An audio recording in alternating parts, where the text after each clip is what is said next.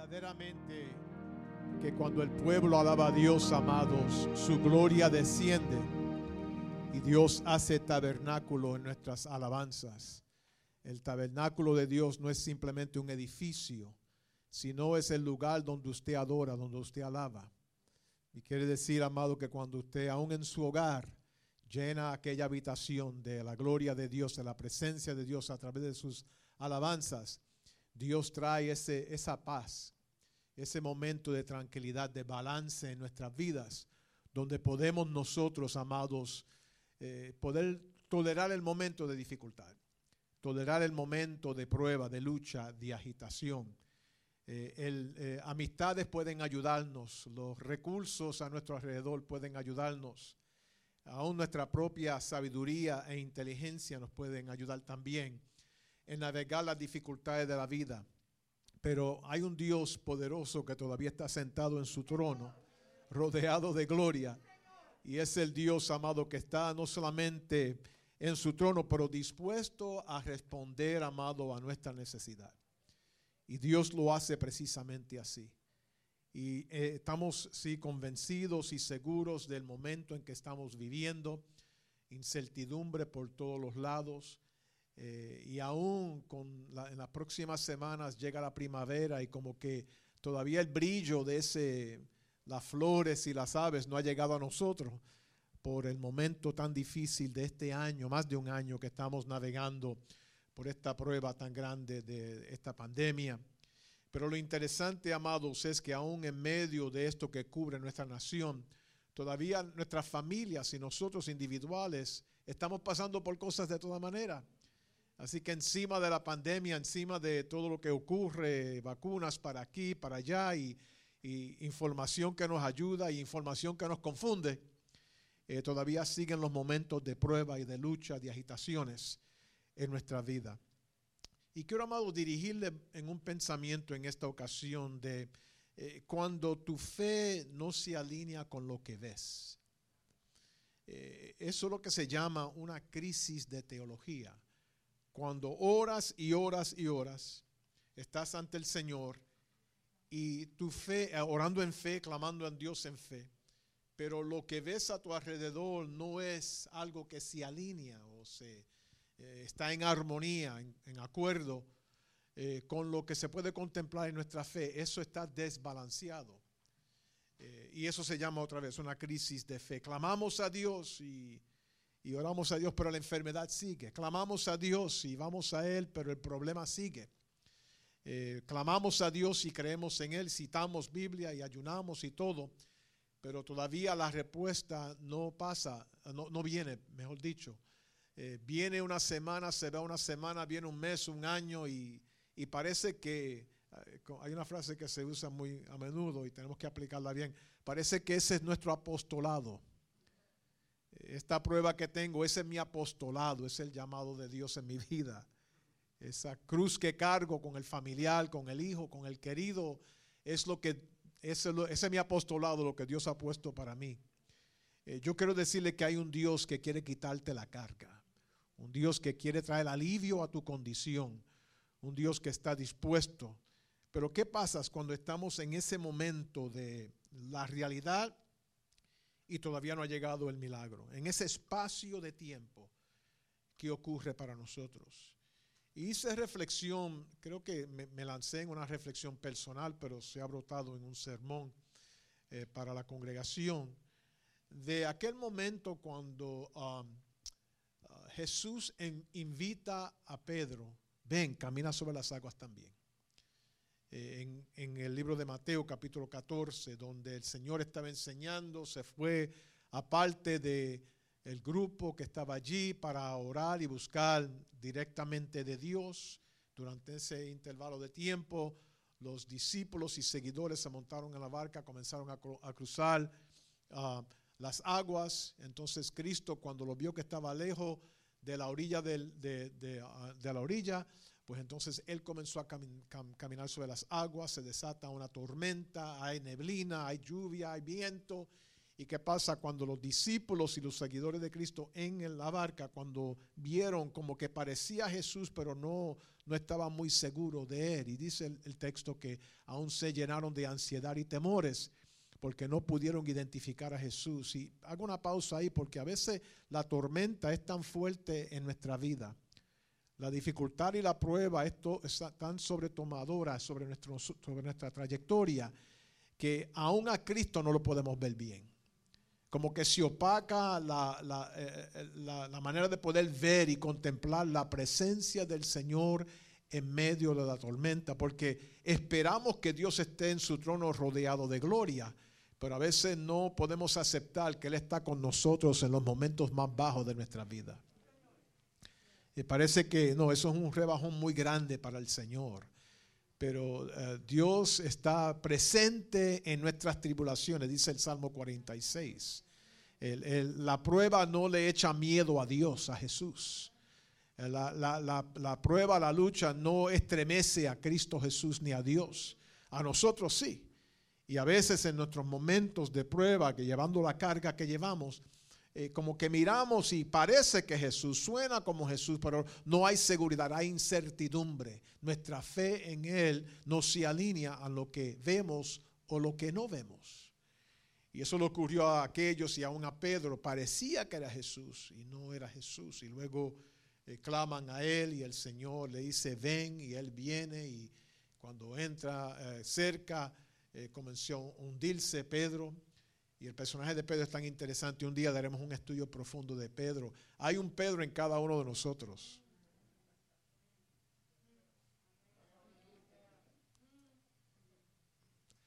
Vamos a hablar y eso por otro. Hay un Pedro en cada uno de nosotros. Pedro o Petra sería, ¿verdad?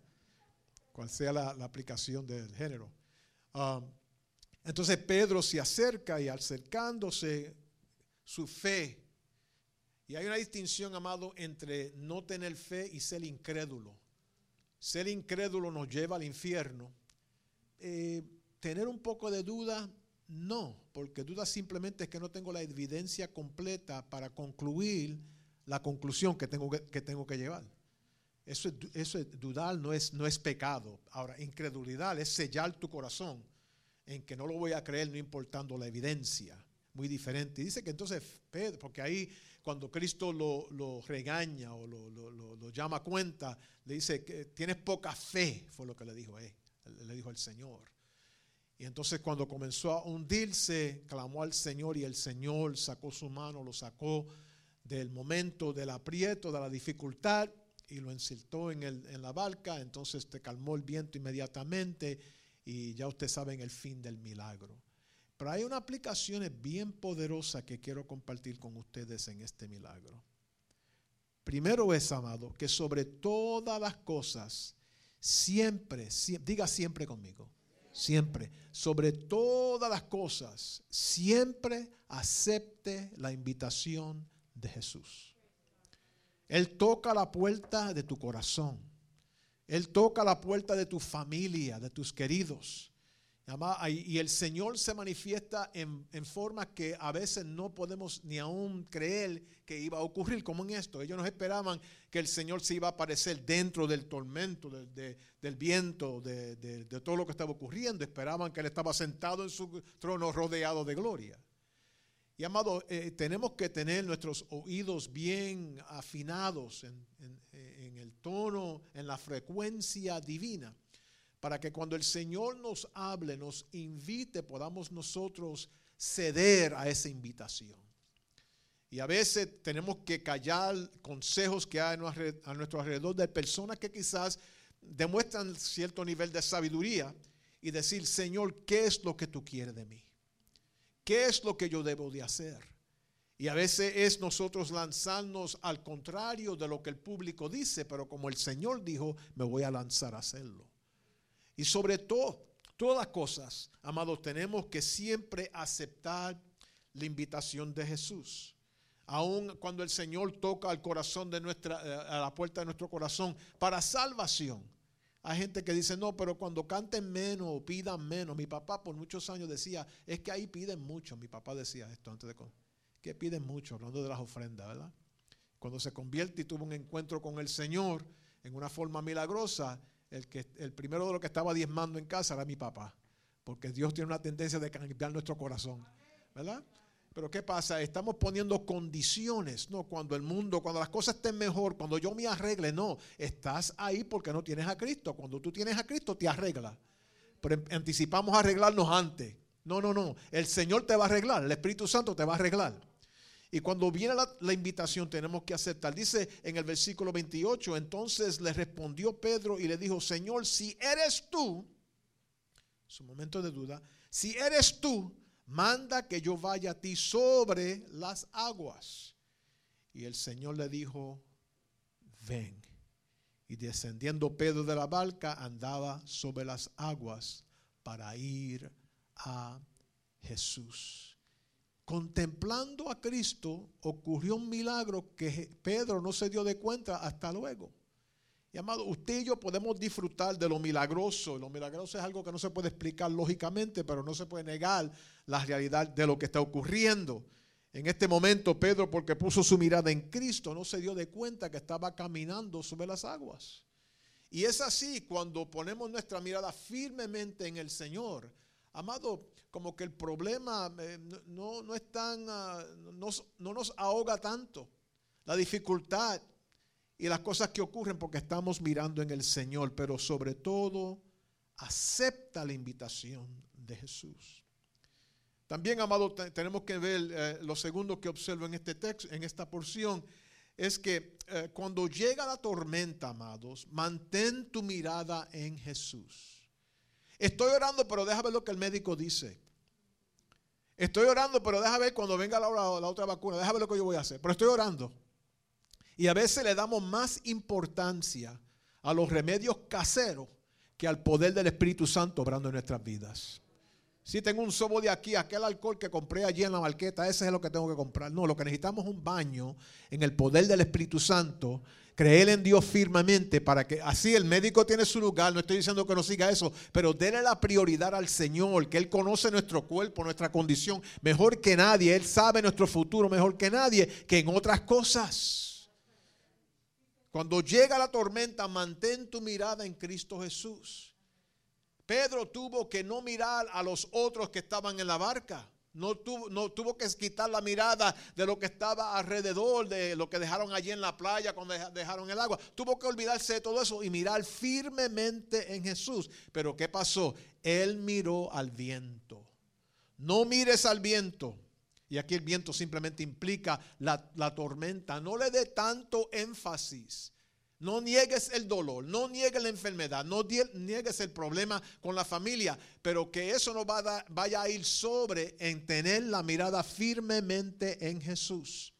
Él es el comienzo y el fin, alfa y omega. Él es el, de él proviene todo lo que necesitamos, amado. Pero Pedro aquí quitó la mirada del Señor y dejó que el, el viento le diese a él que temor, miedo. Y el temor, amado, nos lleva, y yo he tocado este punto tantas veces, porque es la realidad, amado. Eh, el temor tiene una tendencia de paralizarnos, de cohibirnos en movernos, estancarnos en lo que tenemos. Ay, porque esto es lo que me, este es mi apostolado.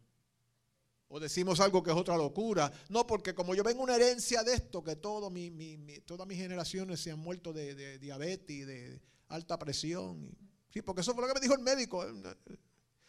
Hay un reportaje que viene de la ciencia y hay un reportaje que viene de la palabra del Señor. Lo voy a decir otra vez para que todo lo pueda entender. Hay un reportaje que viene de la ciencia, los doctores. Deja hacer el examen, vamos a ver lo que dice. Este, vamos a sacar sangre y otros radio X y otros radio X. Y, claro, hágalo, no estoy diciendo que no lo haga. Pero hay un reportaje que supercede todo eso. Y es el Señor que conoce cada tejido de tu cuerpo, cada órgano en tu cuerpo, conoce la carga que tú tienes en tu corazón por tu hijo, por tu hija, por tu familiar. Y tenemos que, amado, darle importancia a lo que el Señor dice. Que no voy a morir, voy a vivir. Aleluya. Lo que no han mantenido a nosotros firmes en el Señor. Vamos a hablar bien claro y vamos a ir al grano en este momento. Durante este año de esta pandemia, que tenemos amigos, amistades que se han, enfermado y personas aún que han fallecido, ¿por qué no nos ha tocado a nosotros, amado? Bueno, eso está en la soberanía de Dios. Dios determina. Pero usted y yo nos hemos cuidado de hacer cosas que nos pueden prevenir enfermarnos. Y es porque hemos confiado en el Señor. Cuando usted pone la confianza en un político, va a fracasar. En un médico, va a fracasar. En el consejo de aquel o el otro, va a fracasar. Pero cuando ponemos nuestra mirada en Cristo, no importando el viento a nuestro alrededor, no importando la tormenta, no importando lo que diga la gente, el pueblo, la ciencia y todo, y confiamos en el Señor, Él nos va a dar la victoria. ¿Cuántos alaban al Señor? ¿Cuántos alaban al Señor? Aleluya. Cuando llegue la tormenta, mantén tu mirada firme en Cristo Jesús.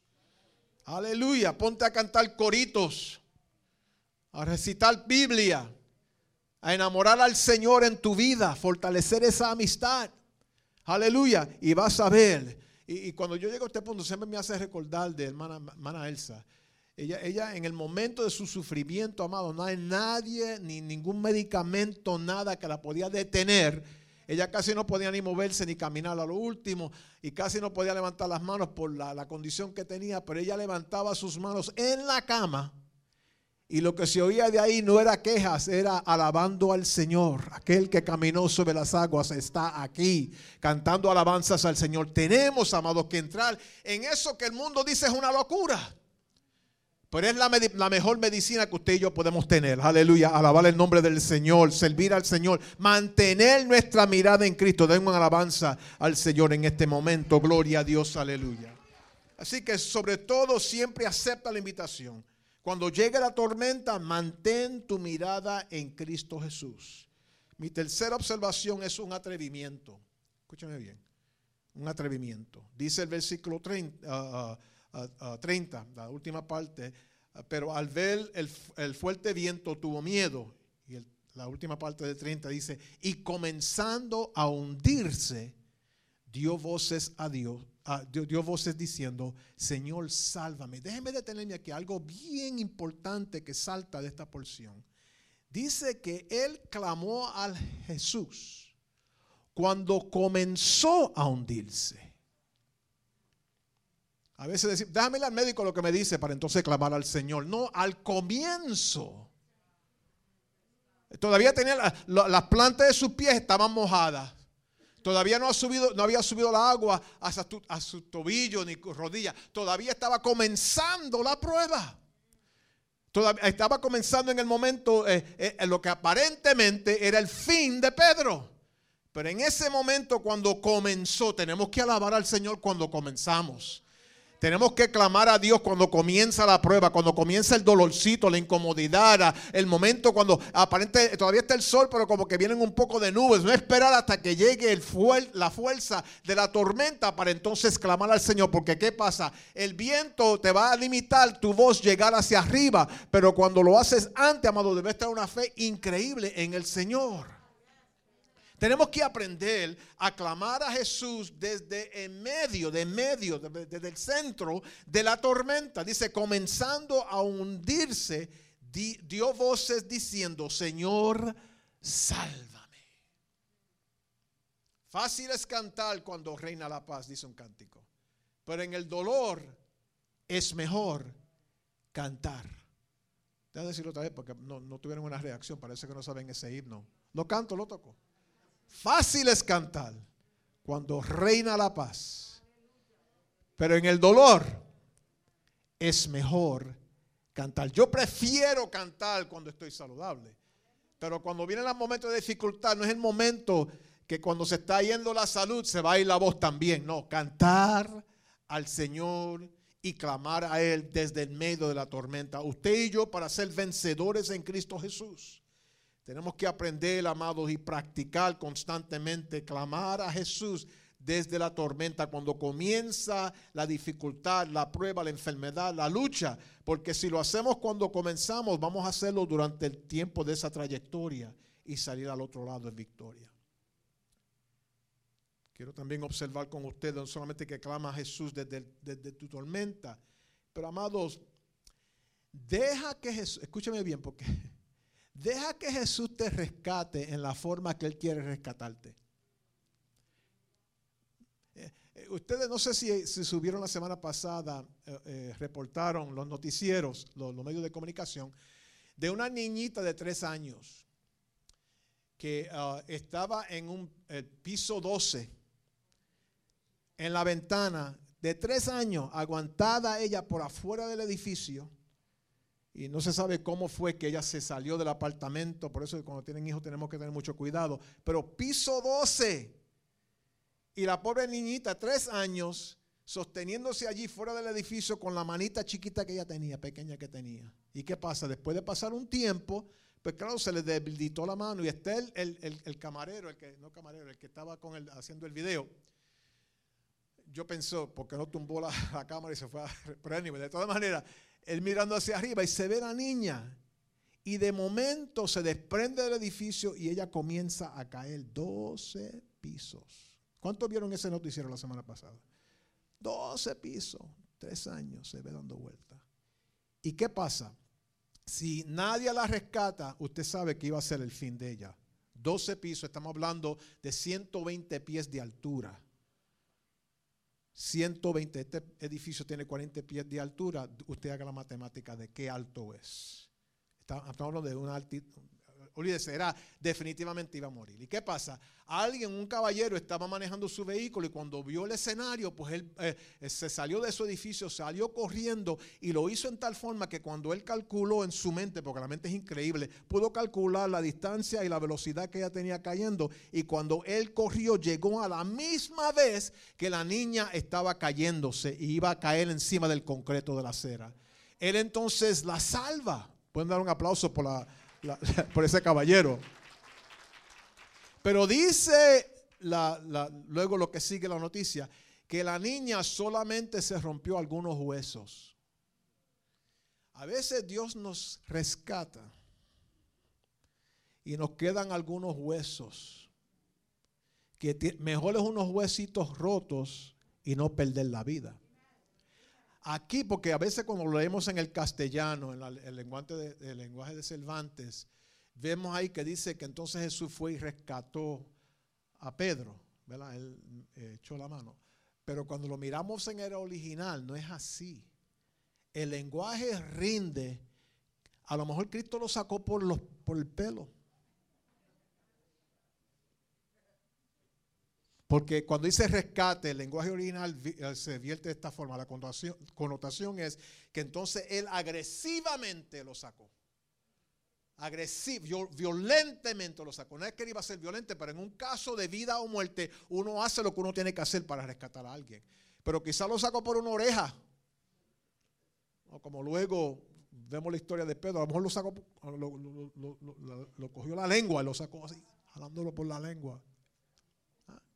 El punto es lo siguiente. El Señor a veces tiene forma de rescatarnos, que no es lo más diplomático. No, es la forma mejor para nosotros. Sí, pero sáname, pero no me revuelques el pelo. Sí, voy, a, voy para que oren por mí, pero que no me tumben, que no me tumben, que no me tumben, que no me tumben. Y ponemos restricciones. Y para mí, cuando estamos en medio de prueba, Señor, rescátame como tú quieras rescatarme. Aleluya, porque mejor es llegar al cielo, amado, con una mano menos o un ojo menos o menos uh, un poco virado. Y, lo importante es llegar. Y usted y yo tenemos que tener tanta confianza en el Señor que sea de la manera que tú quieras arreglar la situación, Señor, lo pongo en tus manos y haz lo que tú quieras en la manera que tú quieras. Dice, extendiendo la mano asió de él. Y no dice que lo tomó por la mano, sino que lo, agarró, lo tomó. Se apoyó de él en una forma agresiva y le dijo, hombre de poca fe, porque noten aquí, amados, es interesante, bien interesante, es interesante. Le, dije que es interesante, es interesante. En, el en medio del rescate, el Señor los regaña. Así que tenemos que concluir que Cristo no estaba muy contento en la forma que Pedro se estaba comportando cuando estaba caminando sobre las aguas. por el momento de duda, porque tenía una expectativa muy alta de Pedro, sabiendo el futuro de Pedro, el que iba, iba a ubicar el, papel significante en el desarrollo de la iglesia, cristiana. Cristo entendía todo esto. Entonces, en el medio de rescatar, rescatarlo, entonces, ¿qué pasa? El Señor también lo regaña y le dice, has tenido poca fe. Yo sé que queremos que Dios salve a nuestros hijos y nuestros queridos en una forma perfecta que resucite de los muertos Billy Graham, predique un sermón y que mi hijo, mi hija, mi familiar venga al Señor en una forma que todas las cámaras lo están mirando y el cielo se rompe en un coro que canta aleluya, aleluya, aleluya. Pero yo prefiero, amados, que la forma que el Señor lo quiera hacer, Él lo haga. Lo importante, amado, es el rescate del Señor y sacarnos de la situación. Tenemos que dejar que el Señor. ¿Y qué, por qué menciono esto? Porque a veces tenemos que atravesar terapias y atravesar el curso normal de la vida. Eh, tenemos que entrar en consejería, tenemos que eh, tomar un proceso eh, de poder llegar a donde tenemos que llegar en Dios. Amén. A un problema matrimonial, un momento de consejería con una persona, una familia en crisis. Eh, claro, queremos que le toquemos con la mano, ungimos con aceite y ¡pum! Todo se arregló. Pero a veces hay un proceso, amados, donde tenemos que descubrir las cosas horribles de nuestro pasado. Dicen aleluya. Yo, sé que esto es fuerte porque queremos que el Señor me. Yo camine en arcoíris y mariposas. Aleluya aleluya, aleluya. Aleluya. Pero a veces tenemos que nosotros luchar con la situación y salir al otro lado con el músculo, como con el muslo desconectado. Dicen amén ahora si pueden. Aleluya. Y es así, es la realidad. Cuando tu fe no se alinea con lo que ves. A veces, no a veces, sino las pruebas y las luchas, tienen algo que enseñarnos también. Algo fuerte que enseñarnos. Y tenemos que dejar que el Señor nos rescate en la manera que Él quiere hacernos. Porque al fin la importancia no es cómo, es que Él lo ha hecho. Es que Él ha obrado el milagro en nosotros. Entonces cuando tu fe no se alinea con lo que ves, sobre todo siempre acepta la invitación. Eh, cuando llegue la tormenta, mantén tu mirada en Cristo Jesús. Clama a Jesús, aprende a clamar a Jesús desde el centro de la tormenta. Deja que el Señor te rescate en su manera. Y lo último que quiero observar para entonces orar con ustedes es que la historia es interesante. Yo me fascino con Dios porque usted sabe cuántas veces yo he leído esto y cada vez que la leo, la palabra de Dios es una fuente una fuente. Parece que habían cosas eh, encubiertas, pero no es eso. Uno tiene que estar en un momento para descubrir los tesoros. Y este es un tesoro que yo no me había dado de cuenta antes. Dice el versículo 33, 31, extendiendo la mano, asió de él y le dijo, hombre de poca fe, eh, ¿por qué dudaste? Si brincamos al 30, dice, entonces los que estaban en la barca vinieron y le adoraron. Una pausa. Claro, qué fácil es la tormenta, el viento, la lluvia, el huracán. Y los que están en la barca, claro, tienen una fiesta tomando maví, arroz con gandules. El que esté en la barca, porque usted lo ha visto, hay gente que están allá, no en el problema, pero te dicen, yo tú, ¿sabes lo que yo haría? Es como la madre aquella que le dijeron, no, yo lo que, señora, lo que yo haría por con su hijo, cierre la puerta, cambie la cerradura, que no entre más, que sigue robándole y haciendo cosas en su casa. ¿Cómo usted va a dejar que él haga eso? Y la señora le contesta, sí, pero como tú no lo cargaste nueve veces, pues para ti es fácil. Porque hay gente que por afuera ya tiene la solución del mundo. Yo siempre he usado esta ilustración cuando yo me criaba aquí en el Bajo Manhattan, que papi nos llevaba ahí a la barbería de Rivington Street, que no está ahí ya, la de Rivington de cuatro caballeros hispanos para cortar el cabello y no, no, no, nos gustaba ese tiempo, pero teníamos que ir porque el viejo nos llevaba ahí. Yo me maravillaba como niño porque yo siempre tenía una mente bien abierta y cuando yo me sentaba ahí esperando mi turno, estos caballeros que, que eran barberos tenían la solución para todos los problemas en el mundo. Todos los problemas en el mundo. Sabían la historia de Cuba, de México, de Santo Domingo, sabían por qué la política y el PPP y el 3PP era para allá, para allá, para el otro lado y tenía la solución para el polio, para todo. Yo me maravillaba, sabían toda la historia cortando cabello. Porque hay gente que lo saben todo, hacen nada, pero lo saben todo. Con toda excusa, barberos que puedan estar aquí escuchándome, no quiero inferir que el barbero no sabe nada. Simplemente que a veces nos rodeamos con individuos que celebran porque están en el momento de su seguridad, no sabiendo la profundidad de lo que estamos pasando. Dice, entonces los que estaban en la barca vinieron y le adoraron, diciendo verdaderamente este era el Hijo de Dios. Y aquí la aplicación es esto, amado. Al fin de tu tormenta te espera un coro de adoradores. Únete a ese cántico.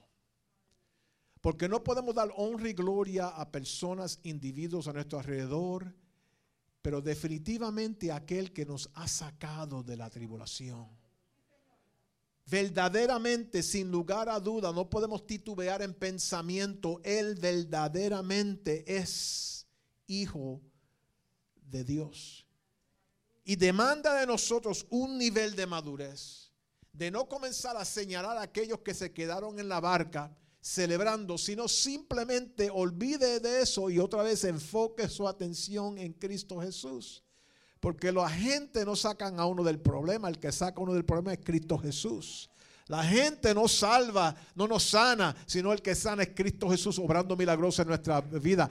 A la gente no es aquellos que nos van a apoyar cuando vienen los momentos de dificultad, es el Señor estando con nosotros a través de la... ¿Cuántos dicen amén? Porque es la verdad. En vez de mirar a aquellos, mirar a aquel que verdaderamente es el Hijo de Dios y darle a Él honra y gloria y nos unimos a ese coro de celebración en esta mañana, cuando tu fe no se alinea con lo que ves, estás en un, momento de frustración, no ha visto, no, no ha podido ver el milagro que estás orando por tanto tiempo, te sientes cansado, cansado del camino, cuando parece que no hay solución, en este momento pon tu mirada en Cristo, acepta su invitación, adórale y alábale porque el milagro viene para ti. Si, si, si eh, deseo profetizar, el milagro viene.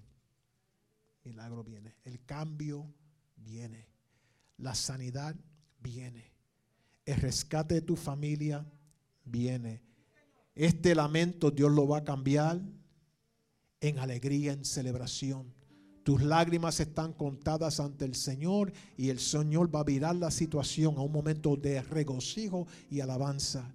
Quiero animarte en este día. El diablo va a ser derrotado otra vez. Él intenta en este momento quitarte la paz, pero el príncipe de paz reina contigo y va a estar contigo en este día y va a darte la victoria. Vamos a estar en pie. La tormenta hace mucho ruido, el viento sopla, pero viene la bonanza, viene el momento donde todo eso se va a terminar y el Señor va a venir como Rey de Reyes, Señor de Señores, para darte a ti la victoria en tu hogar, en tu familia, en tu salud. Mira, escúchame bien, te vas a superar a la dificultad, te vas a superar al momento de prueba. La tormenta no puede más contigo vas a caminar como hijo, hija de Dios, victorioso, victoriosa, porque el Señor está contigo. Pon tu mirada en el Señor, acepta su invitación y adórale como verdaderamente Él es el Hijo de Dios. Levantamos nuestras manos. Señor, en este momento te doy gracias por tu palabra que nos habla tan claramente y elevamos nuestras manos mis hermanos aquí, aquellos al otro lado de la cámara, Señor, atravesando pruebas y luchas, dificultades. Oh Señor, donde el enemigo sigue desatando, Señor, eh, problemas grandísimos con familiares, con, ah, oh Señor, queridos. Nuestra salud, Señor, está en un, momento bien frágil y delicado. Pero Señor, tú eres el Dios poderoso, el Dios que vela por nosotros, el Dios que nos ayuda, el Dios dispuesto a responder y sanar y levantar. Yo envío, Señor, en este momento lo milagroso hacia cada familia, cada hogar aquí representado, aquellos en sus hogares. Toca, Señor, quita enfermedad, dolor, aflicción en el nombre de Cristo. Obra la recuperación en una forma bien acelerada en Cristo Jesús. Mira la petición por aquel querido Señor. Salva a nuestros, nuestros familiares. Sálvalos, Señor. Toca esos corazones. Oh Padre Santo, une las familias en Cristo Jesús. Y el enemigo, Señor, que no descanse en tratar de confundir, de destruir. En este momento, Señor, confrontamos sus fuerzas y lo declaramos inútil, Señor. Neutralizamos el ataque del enemigo porque somos más que vencedores en Cristo Jesús. No he visto justo desamparado ni su simiente que mendigue pan. Tú eres Dios verdadero, aunque ande en valle de sombra de muerte, no temeré mal alguno porque tú estarás conmigo. Dios es nuestro amparo y fortaleza, nuestro pronto auxilio en las tribulaciones. Que podamos apoyarnos, Señor, de tus promesas sobre cada uno de nosotros yo levanto mi mano, Señor, y envío, bendición, bendición. La tormenta ha de terminar. Esta prueba, Señor, ya va a terminar. Va a acabar, Señor, este azote. Y viene la bendición, viene la bendición, viene la bendición, Señor. Familias unidas, sanidad en nuestro cuerpo, tranquilidad emocional, mental, en Cristo Jesús. Gracias te damos, Señor. Amén y amén. Alabemos al Señor, adoremos al Señor.